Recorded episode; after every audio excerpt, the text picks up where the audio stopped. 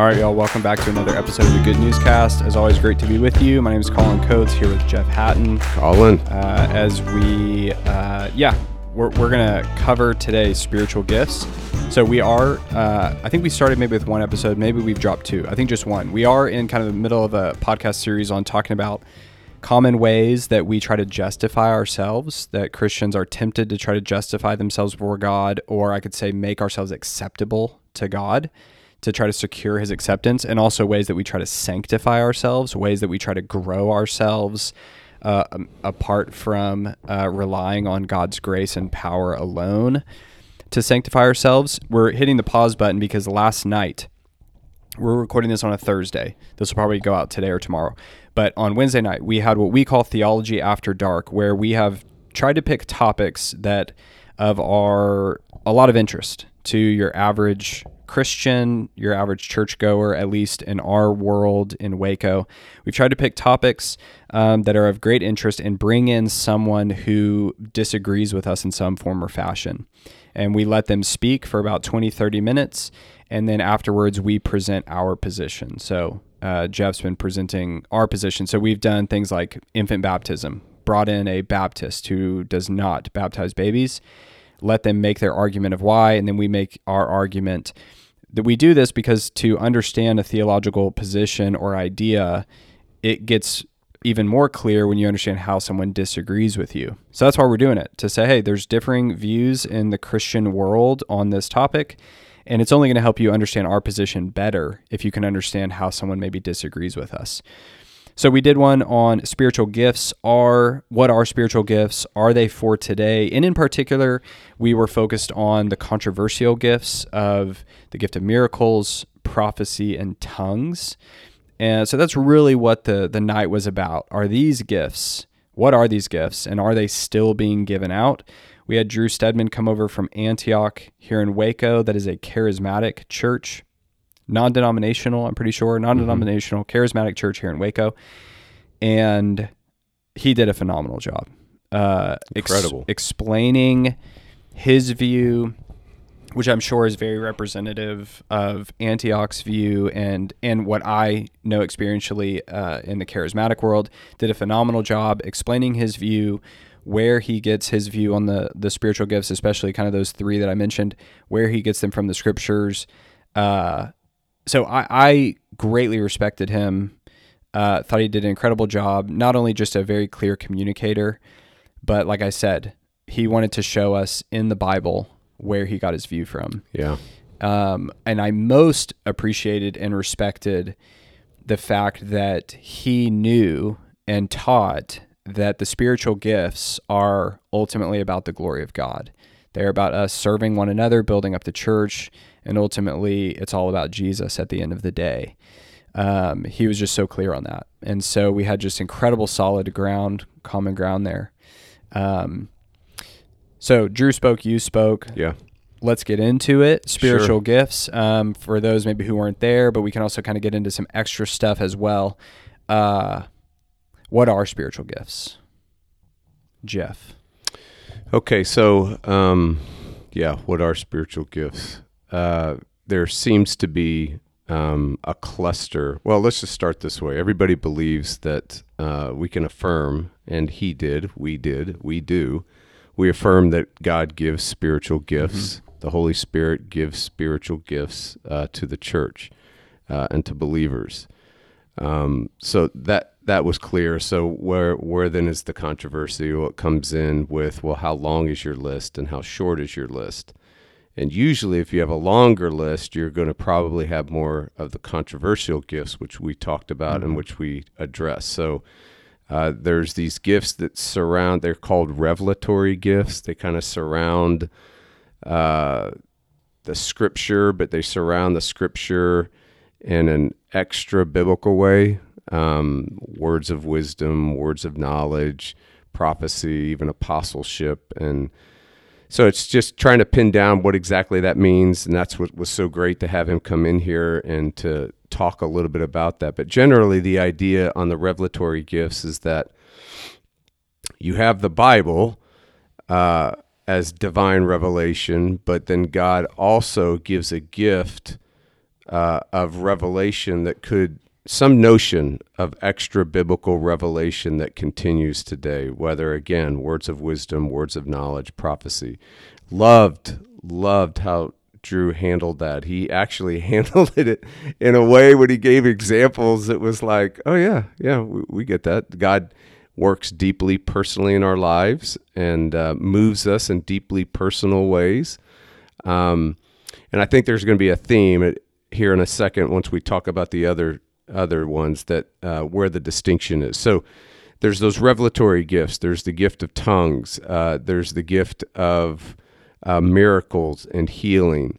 Uh, basically, the difference seemed to be, uh, at least on our part, that we understood it, and even Drew as he was communicating it.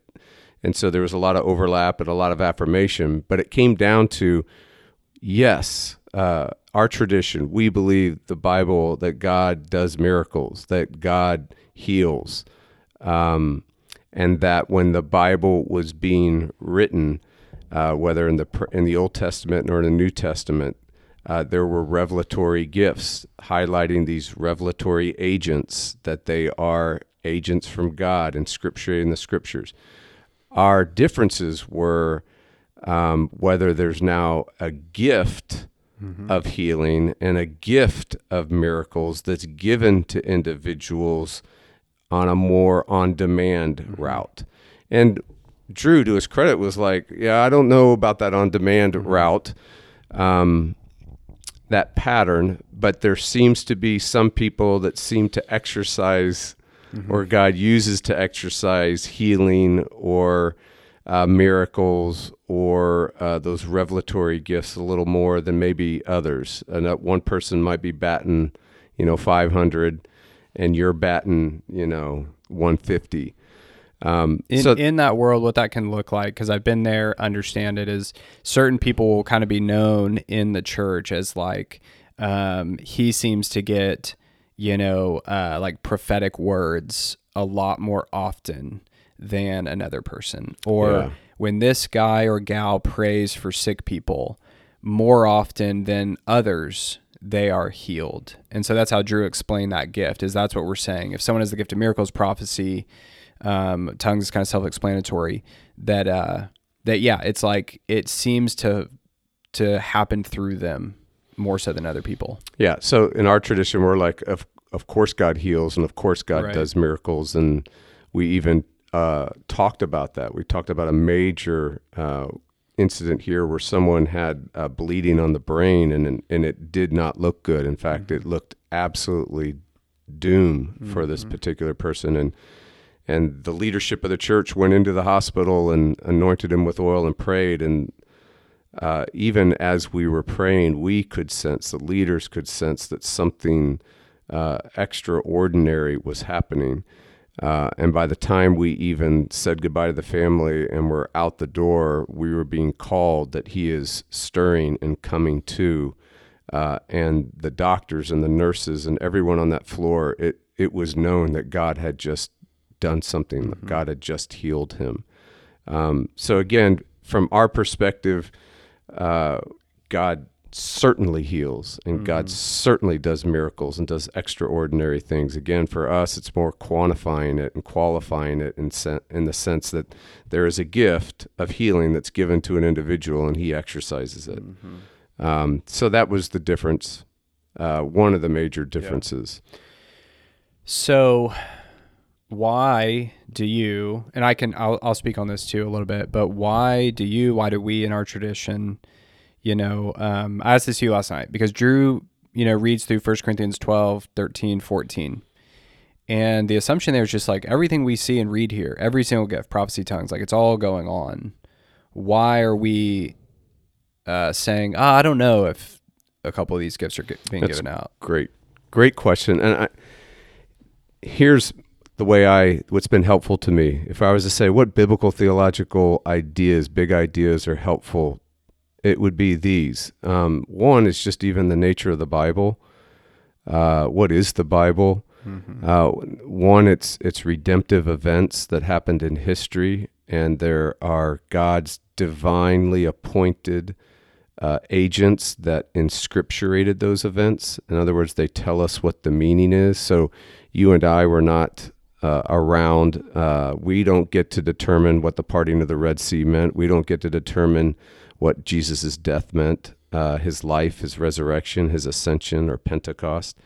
Um, these are historical events, Israel's history, you know, David killing Goliath uh, those events, those redemptive events, had messages and they were inscripturated. So the Bible is a highly selective theological history.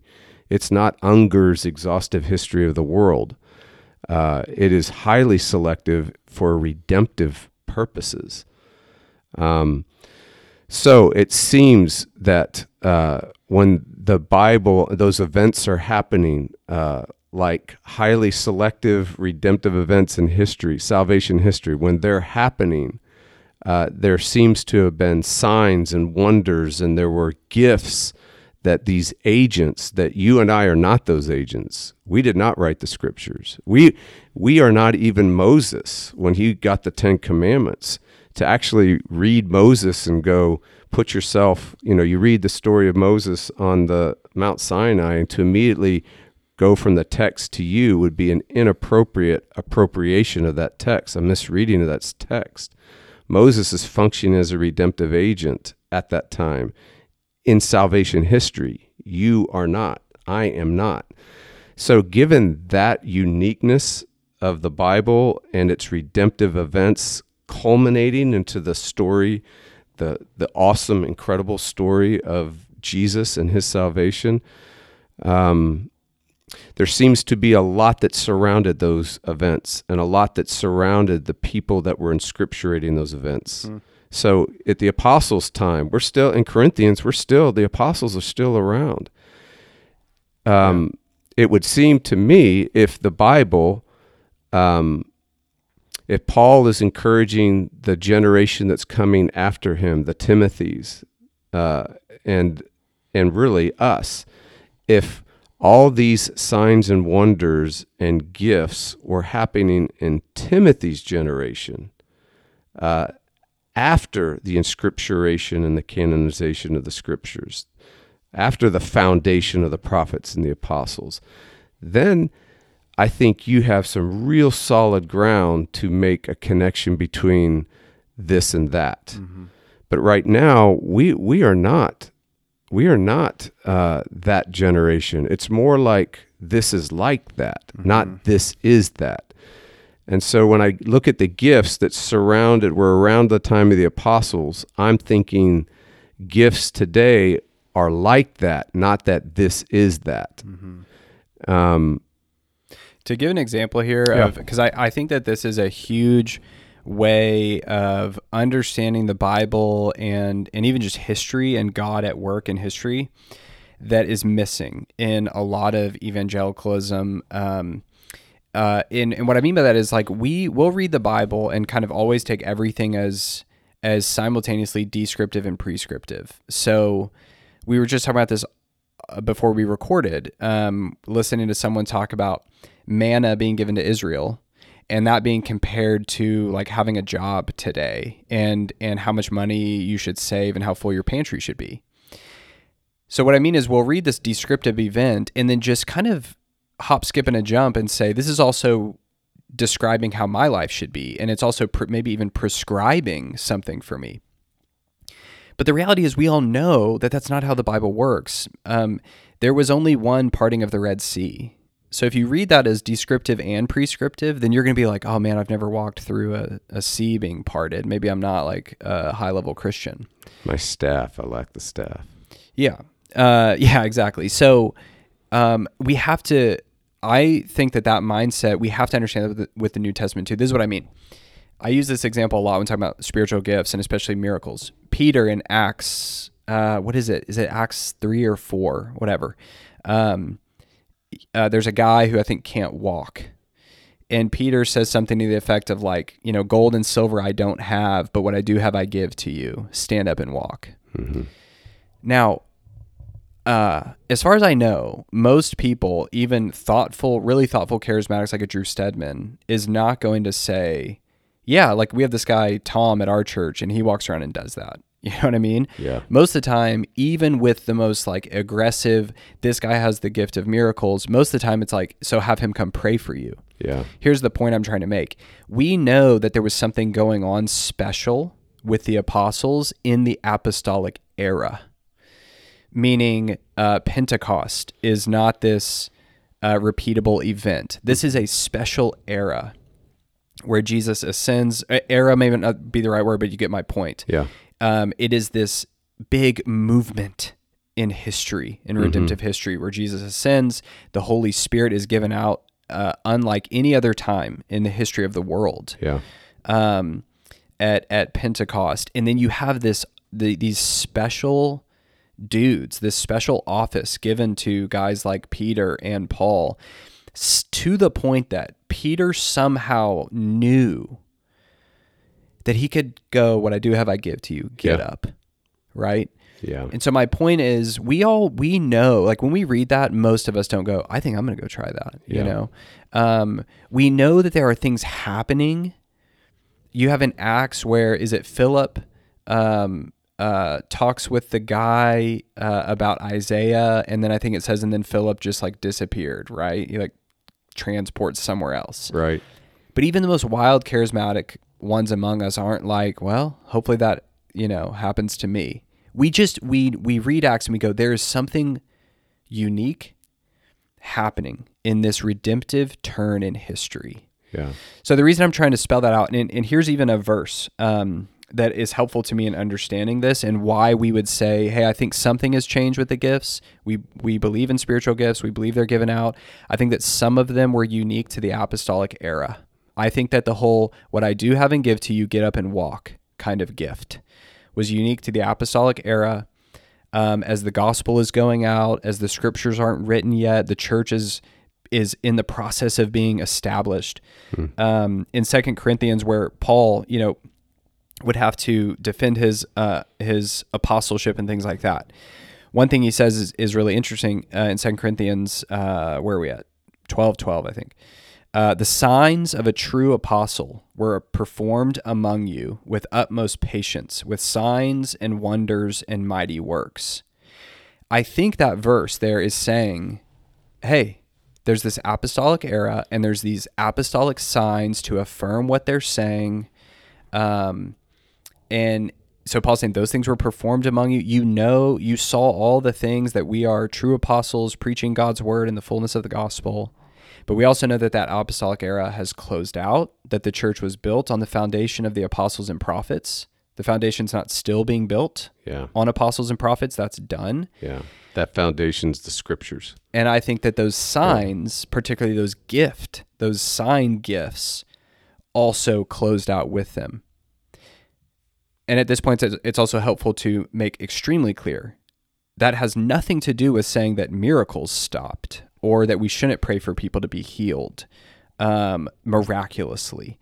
That's not to say that, listen, if I go fly over to a nation that doesn't speak English, God is more than welcome, if He so pleases, to suddenly give me the gift of tongues where I can speak their language Yes. and they can hear the mighty works of God explained in their own language miraculously. It doesn't mean that God can't give me a dream tonight that makes sense of a huge decision, you know, and that I take that very dream, you know, of like, whatever, Yeah. go get your PhD, something that's not going to happen. Go get your PhD, right? And I take that and I use wise counsel, and all of it comes together to say, this seems like a wise decision yeah. right? It's not to say that he can't do those things. We're just simply saying the wildness of that era seems to have closed out. Yeah. That was very long-winded of trying to Yes, no, make sense of exactly. I again, the the gift itself given seemed there there seems to be more uh, this is that this is like that. So in this generation, are, we're looking at that era of redemptive history and that inscripturation process of the the prophets and the apostles and we're saying we look at that and we look at our gifts and we say they're like that, but they're not that. And that's why we can say God heals, God does miracles, God works incredibly deeply personal in your life. Um, now, is there a gift of healing on demand? Is there a gift of miracles given to people on demand? Is there uh, extra revelatory gifts to assist the a continuing revelatory divine word from God, revelation from God to assist and help the scriptures? That part, um, I'm not convinced. Mm-hmm. Absolutely not convinced. Mm-hmm. I think I think it's helpful to hear say that, um, and then I'm going to ask you to speak to maybe some of the. Uh, I want you to very quickly for the time. Let's try to end this thing. Yeah. I want you to very quickly explain how can someone maybe identify a spiritual gift, but then also maybe say, hey, one of the two. What are what's a weakness in our camp regarding this whole topic? What's a weakness that we have? Um, I can't remember what I was going to say before that, but I think what I was going to say was this. Um, regarding spiritual gifts, one of the questions we gave you and Drew was what are the, some of the weaknesses, dangers in your own world? Yeah. Um, I, I so I'll, I'll speak to the charismatic world because I've been in it, and then you speak to ours. Yeah. But um, I think one of the dangers in the charismatic world that I've seen, I experienced it in my own life, um, is that there can sometimes be a disconnect. I think between what they maybe believe and versus how they lead their church. Uh, and and this is kind of what I mean. Um, I think that that sometimes they maybe be very reasonable and level-headed regarding the regarding these things like spiritual gifts and, and even the gift of miracles like they believe you can actually have that gift mm-hmm. it doesn't mean someone's going to be healed every time you pray for them mm-hmm. but it mm-hmm. does mean you might see that more yeah um listen i can have great common ground with you there you know i told you last night that it's like if i ever come down with a serious disease, you know, and and and I've got Jeff and Drew Stedman from Antioch in front of me. And Jeff's like, "Hey, I can pray for you. Your friends can pray for you. We can also bring the elders of the church to anoint you with oil and pray for you like it talks about in James." I'm going to go bring it on. Yeah. Okay? Um, but you're not going to say, and also there's this guy Chad with the gift of healing.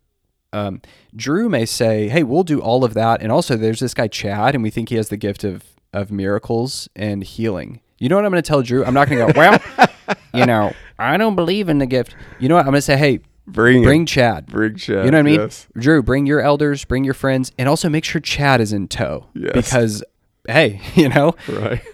And my point there is it's like, it's not scary. Just because they believe in the gift of miracles doesn't yeah. have to be scary. Now, where I think it can go off the rails sometimes is particularly with young people maybe who don't have a background in it. And sometimes leading out, I think that the charismatic world is so desperate to move people from the like, no, God doesn't perform miracles anymore to the camp of like, no, he can still do that. That mm-hmm. sometimes rat they skip the reasonable part. They skip the Bible study part. They skip the like, hey, we'll be patient with you as you think this through. Yeah. And they kind of just get you to the point of like, God, you think God can perform miracles, right? And it's like, well, yeah, I, I, do believe He can. It's like, okay, well, you just need what you need to do is not think about this right now. You need to take a step of faith. And sometimes that step of faith is like, you know, God can raise the dead, right? It's like, yeah, He can. So it's like, all right, well, don't be afraid to pray for God to raise someone from the dead. Mm-hmm. You know, and you can imagine a wild, young 18 year old talking to a widow being like, don't worry like I just learned that God may raise Tom back from the dead. You yeah. know, you might get your husband back, right? Yeah. And you have a dumpster fire. So I think the well-intentioned charismatic world that's like can be very reasonable. Yeah.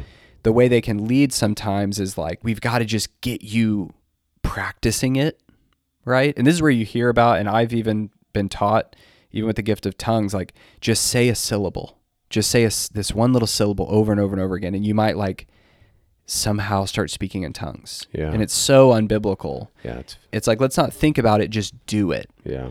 And then you get a bunch of 18, 19 year olds, or it's kind of like our whole Calvinism cage phase. Yeah. You get someone who goes Calvinism mm-hmm. and they just like want to burn everything to the ground. Yeah. Right? Yeah. And you're like, you, dude, calm down. Yeah. It's kind of the same. It's like, yes, okay, you got that God can perform miracles. Yeah. Relax. Yeah. Don't go try to find a bunch of people who just lost their spouse because you want to test the waters. Yeah. Relax. That's what I and I heard that from Drew's teaching from front to back. I Reasonable, level-headed. Yeah. This is about Jesus. This is about loving people.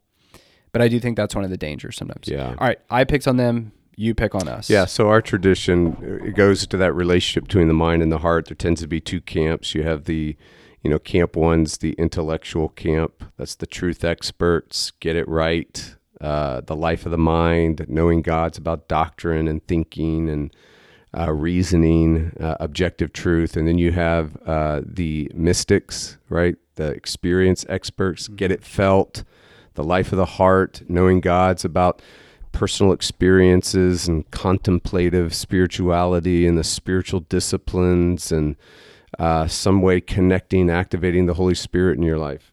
Um, and so the weakness, uh, we believe there's a third camp, but the weakness in the Reformed tradition is that intellectual camp.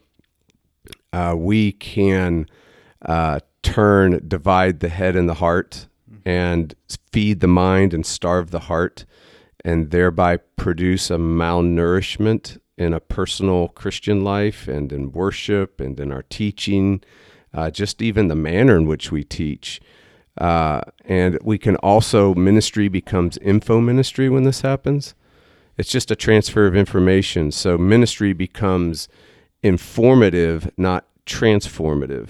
Uh, and that's that's huge and that's why there you could have so much uh, in our tradition can be more about lecture um, and education uh, and catechizing, which is all great. Again, because we're going to say there's there's a third camp, uh, which is called the intelligent mystic, which actually comes from a Scottish Presbyterian named John Murray. So that's mm. not something I made up. Mm. That's our tradition where he calls this, we should be intelligent mystics. In other words, uh, we should have clarity in our mind and realness in our heart. The Puritans said light and heat. You should have light in your mind and heat in your heart. And all the giants in our tradition believe that. And that's so we would say stuff around here is that you're a truth expert, you're a and, and a heart expert, experience expert. Let's experience Jesus and his salvation, right? Mystical with the Bible intelligent by faith, which brings them both together. So, uh, our tradition, the downfall, the danger, uh, the weakness is going into the intelligent camp um, and getting landlocked in there and almost becoming like that bodybuilder with no legs, really big up top in the head, and you have no lower body. Mm-hmm. Last thing I'll say, and we'll wrap this up. How do you know? Um, how do you know what your spiritual gift or uh, gifts are? Both you and Drew basically said the same thing. I think is very helpful. Uh, you can ask other people. You can even just reflect on what if people really affirmed you in. Hey, man, when you teach uh, the Bible, it's just so clear. It just makes so much sense to me. You know, yeah. you make sense of it. Okay, maybe I've got this kind of skill and gift in teaching. Mm-hmm. Man, you are such an encourager. Like you just you just naturally encourage people and bless people with your words and things like that. Um, which, by the way, I don't think um, I haven't looked into this because uh, I didn't have to teach this night uh, super specific, but um, I don't think that necessarily the spiritual gift lists in the Bible are exhaustive either. They're I don't not. think the point is to go, here's these are the ones and these are the only ones. It's not taking an Enneagram test, yes. right? People treat it's almost like you do these gift inventories yeah. from, you know, what, First Corinthians 12, Romans 12, and Ephesians 4, and they become these inventories. Yes. These, let's take the test. Yep. It's not how it works. So so don't think that. Don't think like, oh, this is the exhaustive list and I have to pinpoint one of these. You can ask people, you can th- reflect on what people have affirmed you and what do you enjoy doing? What do you kind of aspire to do regarding serving the church, things yeah. like that and and get out there and start serving and start helping and start loving people uh, for their sake, for God's glory. And and I think you're just gonna stumble into like this seems to be my lane. Seems yeah. to be what I'm good at. People affirm it. People ask me to do it. Um, I enjoy doing it a lot of times. Sometimes I don't, but yeah. you know that's life.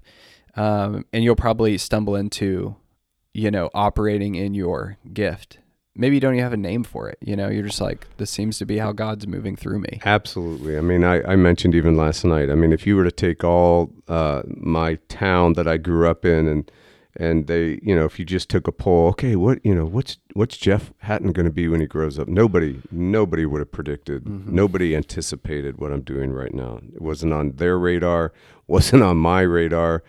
But then when I became a Christian, um, it became a little more noticeable. I didn't notice it, but I would just start doing things. Got involved in ministry, just started volunteering, got involved in campus ministry, and and you start getting oh, you start having desires, and you start oh, I really like doing this, and I really enjoy like spending a little more concentrated, even Mm-hmm. extra time thinking about this particular aspect of teaching or communicating. And then when people say, "Hey, man," uh, you need to you need to do more of this. That's how the church works, and I think that that's actually a healthier. I think Drew even said it. What did he say? You worry about the dude that's always like, "Give me the microphone," right? Um, that the the gifts seem to cluster around word and deed. Yeah. And so, you know, there's being spoken, they, they cluster around the way the gospel bears fruit in our life. So it would make sense. Mm-hmm. It would make sense that we're spoken back to life again and we're loved, relationally loved back to life mm-hmm. again. So there would be gifts that surround that.